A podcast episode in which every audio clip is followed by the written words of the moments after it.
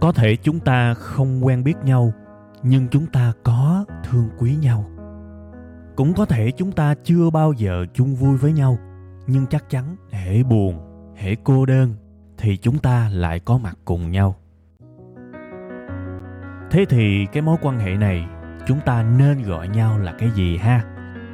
Tôi xin mạn phép được gọi mối quan hệ này là tri kỷ cảm xúc. Một tình tri kỷ đặc biệt với kết nối duy nhất là cảm xúc.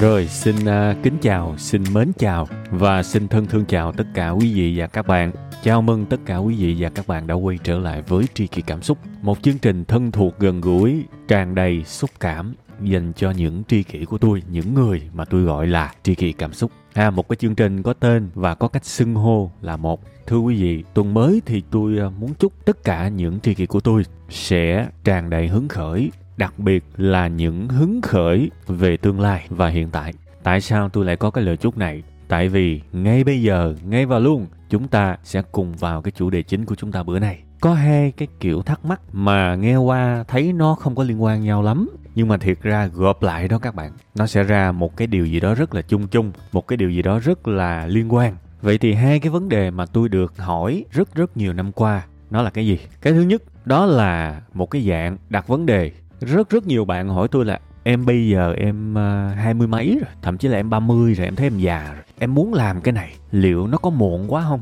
Liệu nó có trễ quá không? À quen không? Rất là quen. Và tôi nói là nói có sách mách có chứng. Quẩn quẩn. Các bạn vào những cái kênh social của tôi kéo xuống một comment. Các bạn sẽ thấy vô vàng những câu hỏi kiểu như thế này. Nếu các bạn xem và đọc comment của tụi tôi đủ nhiều. Thậm chí có những bạn hỏi theo kiểu là em đã 18 tuổi rồi mà bây giờ em mới bắt đầu làm cái này có muộn quá không? Trời ơi thiếu điều tôi chắp tay xuống, xin ngồi ngay ngắn. Bạn ơi, 18 tuổi là nó nhỏ xíu luôn mà bạn hỏi có muộn hay không? Thì nói kiểu nói chơi chơi vậy thôi, không phải là để chọc gì nhau đâu, mà là để chứng minh cho các bạn thấy, kể cả một người rất nhỏ thì họ cũng có cái sự quan tâm đó. Họ luôn luôn sợ là mình đã quá già, quá muộn, quá trễ để bắt đầu một cái điều gì đó. Và liệu là có muộn hay không? À, đó là vấn đề đầu tiên mà tôi được hỏi rất nhiều. Vấn đề thứ hai tưởng đâu không liên quan, nhưng cũng có liên quan. Đó là gì? Làm sao để sống hết mình? Làm sao để sống không hối tiếc? Làm sao để cuộc đời trôi qua, thời gian trôi qua mà và mình không thấy hối hận vì những gì mình không làm? Làm sao? À, tập kỳ này sẽ cùng trả lời hai câu hỏi đó cùng lúc. Và xin nhắc lại để cho những bạn nào đang bận, đang rửa chén, đang quét nhà, thậm chí là đang đang nghe tới tới cái khúc quan trọng mà con mình nó khóc phải đi thay tả cho nó thí dụ như vậy thì xin nhắc lại lần nữa để các bạn có thể dễ dàng kết nối cái thông tin với cái chương trình bữa nay. Hai câu hỏi mà tôi được hỏi rất nhiều. Một, liệu đã quá muộn để làm một cái điều gì đó chưa? Mở ngoặt em hiện tại bao nhiêu đây tuổi nè? Đó, hoặc là tôi hiện tại bao nhiêu đây tuổi nè? Và câu hỏi thứ hai, làm sao để sống một cuộc đời không hối hận, không hối tiếc? Ha, tôi sẽ trả lời cả hai câu hỏi này cùng lúc bằng một câu chuyện. Và câu chuyện này tôi đọc được một cách rất là vô tình từ à, một blogger tên là Sasaki Fumio. Thì anh này là một anh người Nhật. Thì anh hay viết blog, anh hay uh, viết sách về chủ đề cuộc sống á.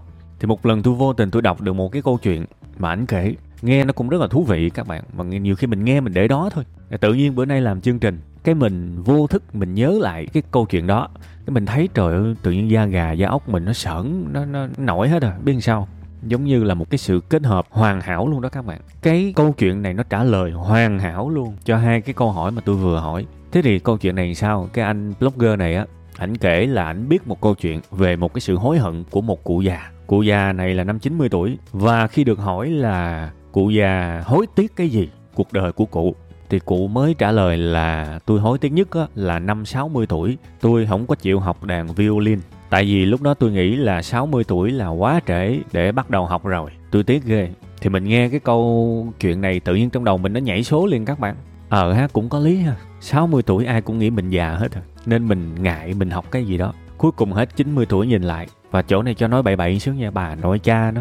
năm 60 tuổi mà mình học violin là bây giờ 90 tuổi có phải là mình đã có 30 năm chơi violin được không? Đúng không? Mà mình cứ nghĩ là mình trễ trễ trễ trễ trễ. Cuối cùng mình không làm mình cứ delay rồi đến một lứa tuổi nào đó nhìn lại. Xin phép chửi cái nữa bà nội cha nó muộn luôn rồi. Lúc này mới là muộn thiệt nè, đúng không? Một câu chuyện đơn giản vui vẻ và nhiều khi cũng chẳng biết là nó có xác thực hay không. Nhưng mà chúng ta vẫn có thể học được một cái bài học nào đó từ cái chuyện này. Nếu bạn hỏi tôi, bạn bao nhiêu đây tuổi rồi? Có muộn hay không? Xin phép trả lời là không. Chẳng bao giờ muộn cả vì bà già 90 tuổi còn hối tiếc vì những năm 60 mà. Thì bao nhiêu người hỏi tôi đủ 60 tuổi đâu. Đó là cái thứ nhất. Cái thứ hai, làm sao để sống mà không hối hận. Thì cái vế hồi nãy là trả lời luôn rồi đó. Để sống không hối hận thì làm từ bây giờ đi Chứ đừng có hỏi là bây giờ mình già quá rồi mình làm không được Cái chuyện này nó như chân lý luôn á các bạn Nếu bạn muốn làm một cái điều gì đó Hãy làm nó đi Và đừng có đặt cái vấn đề theo cái kiểu là Bây giờ tôi nhiêu đây tuổi rồi Trễ quá No hãy đặt vấn đề theo kiểu vậy nè mà nếu mà mình suy nghĩ được theo cái hướng này tự nhiên cảm hứng dân trào phải lấy một cái thí dụ các bạn nghe các bạn sẽ thấy sung liền thí dụ bây giờ bạn 40 tuổi đi, nhiều người trong các bạn nhiều khi chưa tới mức này, nhưng mà thôi mình lấy một cái con số nó dữ dữ vậy đi 40 45 luôn cũng được. Thế thì bạn muốn khởi nghiệp và bạn biết là khởi nghiệp nó gian nan lắm, phải học đủ thứ, phải cẩn trọng đủ thứ hết, rất là bình thường thôi. Nếu bạn đặt một cái ờ, vấn đề với chính mình là 45 tuổi, hơi 40 đi ha, cho tròn 40 muộn chưa, trễ chưa để bắt đầu. Thì nhiều khi mình hỏi xong cái mình tự trả lời 40 tuổi là già quá rồi, học hành cái gì thì đúng không? Nhưng no, chơi như vậy là nó không có cảm hứng. Phải chơi như vậy mới đúng nè thí dụ nha, nếu cái ngày mình 50 tuổi mà mình có 5 tỷ thì sao ta?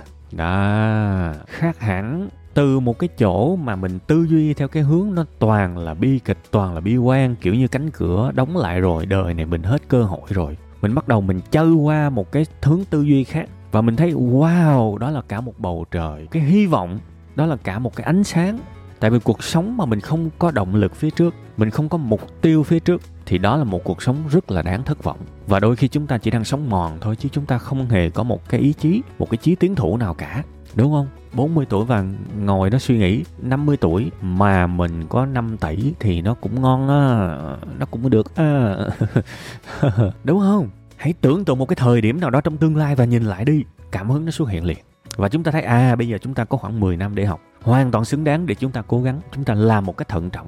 Ha đó là lý do mà ví dụ những những người mà lớn tuổi rồi mà vẫn đi học đại học, nhiều người sẽ nghĩ là, ô, bây giờ muộn rồi. Sao lại đi học đại học? Bạn đã 50 tuổi rồi, sao bạn đi học đại học? Tôi thấy, ủa, có gì đâu trời. Bây giờ 50 tuổi thì 54 tuổi, lấy cái bằng. Rồi 60 tuổi thành công được không? Đúng không? 60 tuổi thành công được không? Được, xong được. Trời, giỡn hoài. Tại vì trường đời á khi mà các bạn ra trường, các bạn đi làm, các bạn sẽ thấy là đôi khi những cái kiểu trí thông minh theo cái dạng học thuộc, sau đó làm bài thi, đôi khi nó đâu là cái gì ở ngoài trường đời đâu các bạn. Đúng không? Rất nhiều bạn học trong trường rất giỏi, ra ngoài đời, chưa làm được gì hết. Tại vì sao? Trong trường các bạn học theo kiểu là học thuộc lòng, giải bài tập, làm tới làm lui luyện, nhiều rồi đi thi, đúng không? Ra đời nó khác ra đời, đôi khi các bạn sẽ gặp những cái bài tập mà nó không có lời giải, đề mở. Thậm chí là xét về số lượng dân số là số ít mới giải được cái đó thôi mà nó không có sách giải luôn. Thì mình phải tư duy, mình phải dùng kinh nghiệm, mình phải dùng sự chững chạc của mình, sự trầm tính của mình để ngồi đó và suy nghĩ. Thì lúc này nhiều khi những cái người mà lớn tuổi lại là những người mà làm được nhiều việc hơn đó, đúng không? Mỗi một cái lứa tuổi đều có một cái lợi thế của riêng mình đây không nói là ai hơn ai nhưng nếu biết tập trung hoàn toàn vào sức mạnh của mình thì 20 có cái hay của 20, 30 có cái hay của 30, 40, 50, 60 đều có cái tuổi cái cái hay của từng lứa tuổi. Nên không bao giờ muộn cả. Không bao giờ muộn cả, chỉ muộn khi mà nhìn thời gian trôi qua đó mà không làm mà nhìn lại mỗi năm đều sự hối tiếc hối hận và đến cái ngày cuối đời nhìn lại mà thấy mình không làm mình cứ delay hoài cái đó mới là sự hối hận và đừng sống như vậy nữa. Và tôi cũng nhắc luôn cái chỗ này một khi á, mình đã trả lời xong cái vế đầu tiên đó là có muộn hay không? Mình trả lời là không muộn và còn nhiều thời gian chán luôn. Thậm chí là 10 năm sau mình hoàn toàn có thể là một ai đó khủng khiếp trong cái lĩnh vực mà bây giờ mình vẫn còn đang trụ trừ. Ok suy nghĩ tốt nhưng hãy nhớ cái chuyện này. Một khi mình đã bắt đầu mình làm phải hiểu rằng đây là một hành trình và hành trình này nó nó gian nan lắm các bạn. Chúng ta bước vào một cái lĩnh vực mới chúng ta không vào đó để tận hưởng làm ơn nhớ nha, nhất là những người trẻ. Bạn không bước vào một lĩnh vực mới để tận hưởng, kể cả nhìn bên ngoài nó có vẻ tận hưởng lắm. Nhưng không bao giờ có chỗ cho bạn tận hưởng thành công ở những giai đoạn đầu đâu. Những giai đoạn đầu, nhìn vô là gì? Vất vả, thất vọng, thất bại. Làm hoài, làm tới làm lui, làm xuôi, làm ngược, làm hoài mới được. Và nó có thể kéo dài nhiều năm. Phải chịu được cái này. Ai cũng vậy thôi các bạn, thậm chí tôi nói rồi, có những cái môn học nhìn vô có vẻ rất là tận hưởng giống như là âm nhạc, đúng không? Trời ơi, tưởng tượng một buổi tiệc sinh nhật cầm cái guitar, vừa quánh đàn vừa hát, ở bên dưới mấy em gái đổ rần rần rần rần. Trời ơi, thấy ham. Nhào vô đi, nhào vô tập, thấy cảnh. Khó lắm á kiểu mà học thuộc lòng mấy cái hợp âm cơ bản, làm tới làm lui, làm xuôi, làm ngược thì cái đó là dễ rồi. Nhưng mà để đạt được một cái trình độ mà giống như cái ước mơ trong đầu của bạn á, kiểu là đặt đích xuống ghế và có cây đàn là chơi kiểu gì cũng được á, thì nó hoàn toàn là một câu chuyện khác, rất nhiều hy sinh, rất nhiều luyện tập, rất nhiều vất vả, đúng không? Và có thể là 3 năm 5 năm mình mới đạt được một cái trình độ như mình muốn. Nên mình phải có khả năng chịu khổ. Mình chấp nhận là bây giờ ok, tôi 35 tuổi rồi, tôi mới chơi đàn, đúng không? Trễ không? Xin trả lời là không, nhưng phải xác định vất vả đó, cực đó. Ngày nào cũng phải chơi chơi như một thói quen luôn á. Mưa cũng phải chơi, mà nắng cũng phải chơi, mà nóng cũng phải tập, mà lạnh cũng phải tập, sướng cũng phải tập, mà mệt cũng phải tập, có hứng cũng phải tập, không có hứng cũng phải tập, đúng không? Đó, phải vậy á, túc tắc túc tắc, ngày qua ngày ngày qua ngày ngày qua ngày tốt ngày nhìn lại. Wow, mình đi khá xa nhỉ? Và có thể là sinh nhật năm 38 tuổi chẳng hạn kể từ 3 năm khi mình bắt đầu mình chơi, bắt đầu mình cảm thấy vui và tự hào. Và mình đã có một cái phần thưởng quý giá trong cuộc sống này. Đó là sự tận hưởng. Lúc này sự tận hưởng nó mới tới. Còn thời gian đầu, đương nhiên, những người mà chú ý và biết quan tâm về năng suất quan tâm về những cái trạng thái tập trung khi làm việc hay là khi học á, họ vẫn có thể tận hưởng được. Nhưng mà về mặt kết quả giai đoạn đầu sẽ hầu như không có sự tận hưởng gì hết. Thậm chí là những cái bài mà cơ bản nhất mà làm tới làm lui hoài mà còn không được mà. Từ cái chỗ mà mơ ước mình giống như là kiểu như là superstar vậy thì mình bắt đầu mình cảm thấy là mình là một cái thằng bất tài vô dụng. Tự nhiên mình thấy mình là một thằng bất tài vô dụng mà tại vì có vô đây bấm hoài không được. Kiểu vậy á nhưng bạn ơi, hãy cho mình con số tính bằng năm khi làm cái việc gì đó. Và hãy tưởng tượng 5 năm nữa, bạn sẽ là một bờ rồ trong lĩnh vực này. Và 5 năm nữa thì bạn đã già đâu. Và bạn phải sống theo cái kiểu này á, bây giờ chấp nhận, hy sinh thời gian, công sức, thì 5 năm nữa bạn sẽ không bao giờ hối hận. Và bạn sẽ có một cái gọi là thành tựu và lúc này bạn cũng sẽ không đặt hai câu hỏi mà bạn đã hỏi tôi. Thứ nhất là, bây giờ già chưa? Không ai đặt câu hỏi đó khi mà đã trải qua giai đoạn này rồi. Và câu hỏi thứ hai là sao để không hối hận nó? Đang tận hưởng mà hối hận gì mấy cha? Bạn hiểu ý tôi không? Đó là cái cách để chúng ta sống theo cái hướng mà có định hướng và có lành mạnh, rõ ràng luôn á. Sẵn đây tôi nói luôn về cái chuyện, cái này tôi có nói một lần ở trong chương trình nội bộ tâm sự buồn vui á. Mà cái này kiểu như là cái chương trình đó ít người, nó nội bộ mà nên bây giờ tôi nói lại lần nữa cho các bạn hiểu hơn về cái việc này. Những cái kênh thông tin, những cái hộp thư mà tôi nhận được đó các bạn, hầu như lúc nào người ta cũng thích gán ghép một cái lứa tuổi với một cái cuộc khủng hoảng. Và bản thân tôi nói nào ngay, tôi đã nhận được rất nhiều những email, những tâm sự và cái tiêu đề của những cái nội dung đó lúc nào cũng là khủng hoảng kèm theo một cái lứa tuổi hết. Khủng hoảng tuổi 18 trời ơi 18 tuổi khủng hoảng. Khủng hoảng tuổi 19 khủng hoảng tuổi 20 khủng hoảng tuổi 30 khủng hoảng tuổi về hưu khủng hoảng tuổi trung niên. Trời ơi, sao mà cuộc đời giống như là một cái chuỗi ngày khủng hoảng vậy đó? Không lẽ mỗi năm sinh nhật tới, cái mình hẹp bị khủng hoảng tới luôn, hẹp bị khủng hoảng tới đây? Không lẽ vậy hả? Chơi kỳ vậy. Sinh nhật thay vì, trên cái bánh sinh nhật của mình ghi là chúc mừng sinh nhật thì giờ mình sẽ ghi là chúc mừng khủng hoảng mới vậy luôn hả? Đâu được các bạn. Không có tư duy vậy được cái vấn đề quan trọng là có những thứ bạn thừa sức bạn đoán được mà tại sao lại để sự khủng hoảng xảy ra. Ví dụ nhiều bạn 18 tuổi bắt đầu có một cuộc khủng hoảng tại sao ra trường hết học cấp 3 bắt đầu thậm chí hoàn toàn có thể một thân một mình lên thành phố hoặc là đến một cái tỉnh nào đó xa xôi để học đại học đúng không? Học cao đẳng học nghề coi như rời tổ. Ok. Và các bạn rất có thể gặp những cái cuộc khủng hoảng trong cái lứa tuổi của các bạn. Ví dụ như cô đơn ví dụ như nhớ nhà ví dụ như lần đầu tiên bị lừa. Kiểu như vậy đời sống nơi xa lạ, phức tạp mà. Và những con mồi ngon nhất là những con mồi mới đến, đúng không? Ngây thơ. Thế thì, thưa bạn, biết là cái kiểu khủng hoảng đó nó có đó, nhưng tôi hỏi bạn, liệu nếu chúng ta thực sự muốn thì chúng ta có tránh được không? Tránh được chứ. Tránh được xong được. Tôi nói đơn giản, một cái đứa nhỏ nó thừa sức nó biết. 16 tuổi thôi là nó thừa sức nó biết là 18 tuổi chuyện gì xảy ra với nó nó phải phải đi đến một nơi xa lạ. Nó sẽ phải, ít nhất là mướn nhà này nọ đồ ở một cái nơi xa lạ nó sẽ phải tốt nghiệp phổ thông, nó sẽ phải lên đại học cao đẳng, trung cấp gì đó, thí dụ vậy, hoặc là đi học nghề. Nó biết những cái này mà các bạn. Vậy tại sao lúc đó không tìm hiểu? Tại sao cái điệu nhảy nào trên tiktok ra các bạn cũng biết? Cái trend nào các bạn cũng biết? Mà tại sao những cái điều cần thiết với cuộc sống của các bạn các bạn không biết? Vì bạn không quan tâm, chứ không phải là bạn không biết. Và chính sự không quan tâm, sự thờ ơ, sự mặc kệ, nó mới xảy ra cuộc khủng hoảng. Tại vì hầu hết những sự khủng hoảng mà gần như là thuộc dạng phổ biến, gần như là ai cũng sẽ phải gặp kiểu như vậy và nó nó xuất hiện hầu hết với mọi người từ hết thế hệ này qua thế hệ khác. Mà bạn vẫn để dính cái sự khủng hoảng đó, thì gần như cái cách lý giải hợp lý nhất đó là bạn đã không hề chuẩn bị cho nó.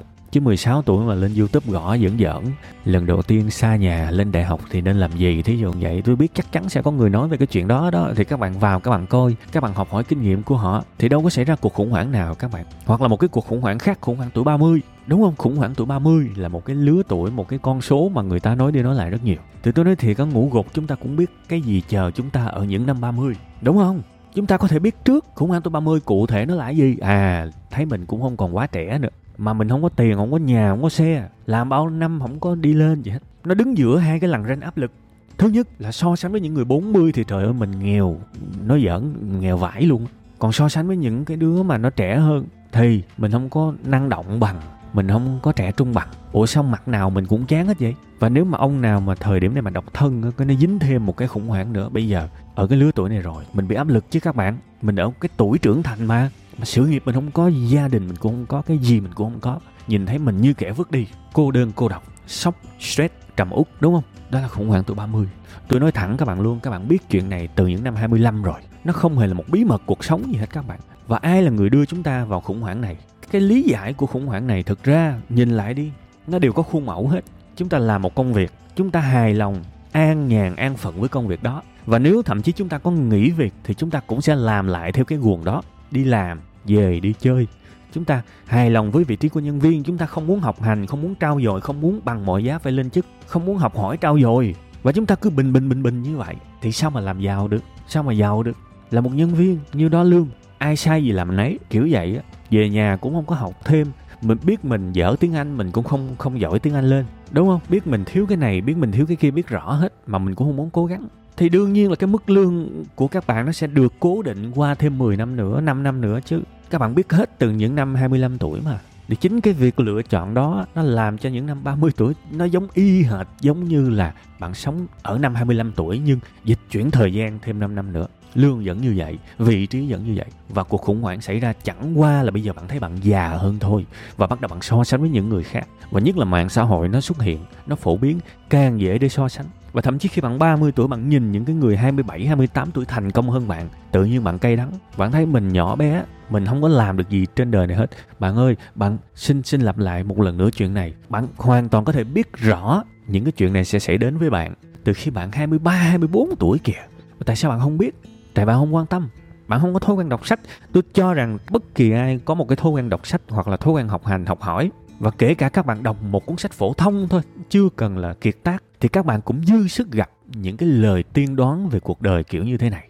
Và một cách gọi là bèo nhèo nhất thì bạn cũng sẽ nghe ai đó nói. Nếu bạn không cố gắng, bạn sẽ bị đào thải. À bạn sẽ bị đào thải. Nếu bạn không vươn lên, bạn sẽ không phải là người quan trọng. Cái vị trí quan trọng sẽ dành cho kẻ khác. Nếu bạn không, thực sự đặc biệt thì những cô gái xinh đẹp nhất sẽ không chọn bạn thí dụ vậy bạn biết những điều này rất rõ đó. Và nếu mà bạn cảm thấy à cái cuộc khủng hoảng tuổi 30 nó đang chờ mình đó chứ. Vì nếu mình không sống khác đi nó chắc chắn sẽ xảy tới. Thì từ năm 24 tuổi là bắt đầu biết rén rồi, biết bắt đầu biết học rồi, bắt đầu biết nỗ lực rồi, bắt đầu biết phấn đấu rồi thì lúc đó bạn sẽ có được những gì bạn muốn ở những năm mà lẽ ra với cuộc đời của những người khác đó là một cuộc khủng hoảng. Những người về hưu cũng vậy các bạn. Về hưu á, nó có một cái sự rất khủng khiếp đó là người ta từ cái chỗ bận rộn hối hả tất bật sống trong một cộng đồng cấp dưới đàn em rồi à, đồng nghiệp đủ thứ hết. Và thậm chí là người ta gọi là cao niên cây đa cây đề mà rất được tôn trọng và ngưỡng mộ và khi mà về hưu rất nhiều người cảm thấy giống như là bị trầm cảm vậy. Tự nhiên, sau một ngày, mình mất hết tất cả những giá trị về mặt công việc và họ lâm vào một cái gọi là cuộc khủng hoảng tuổi trung niên.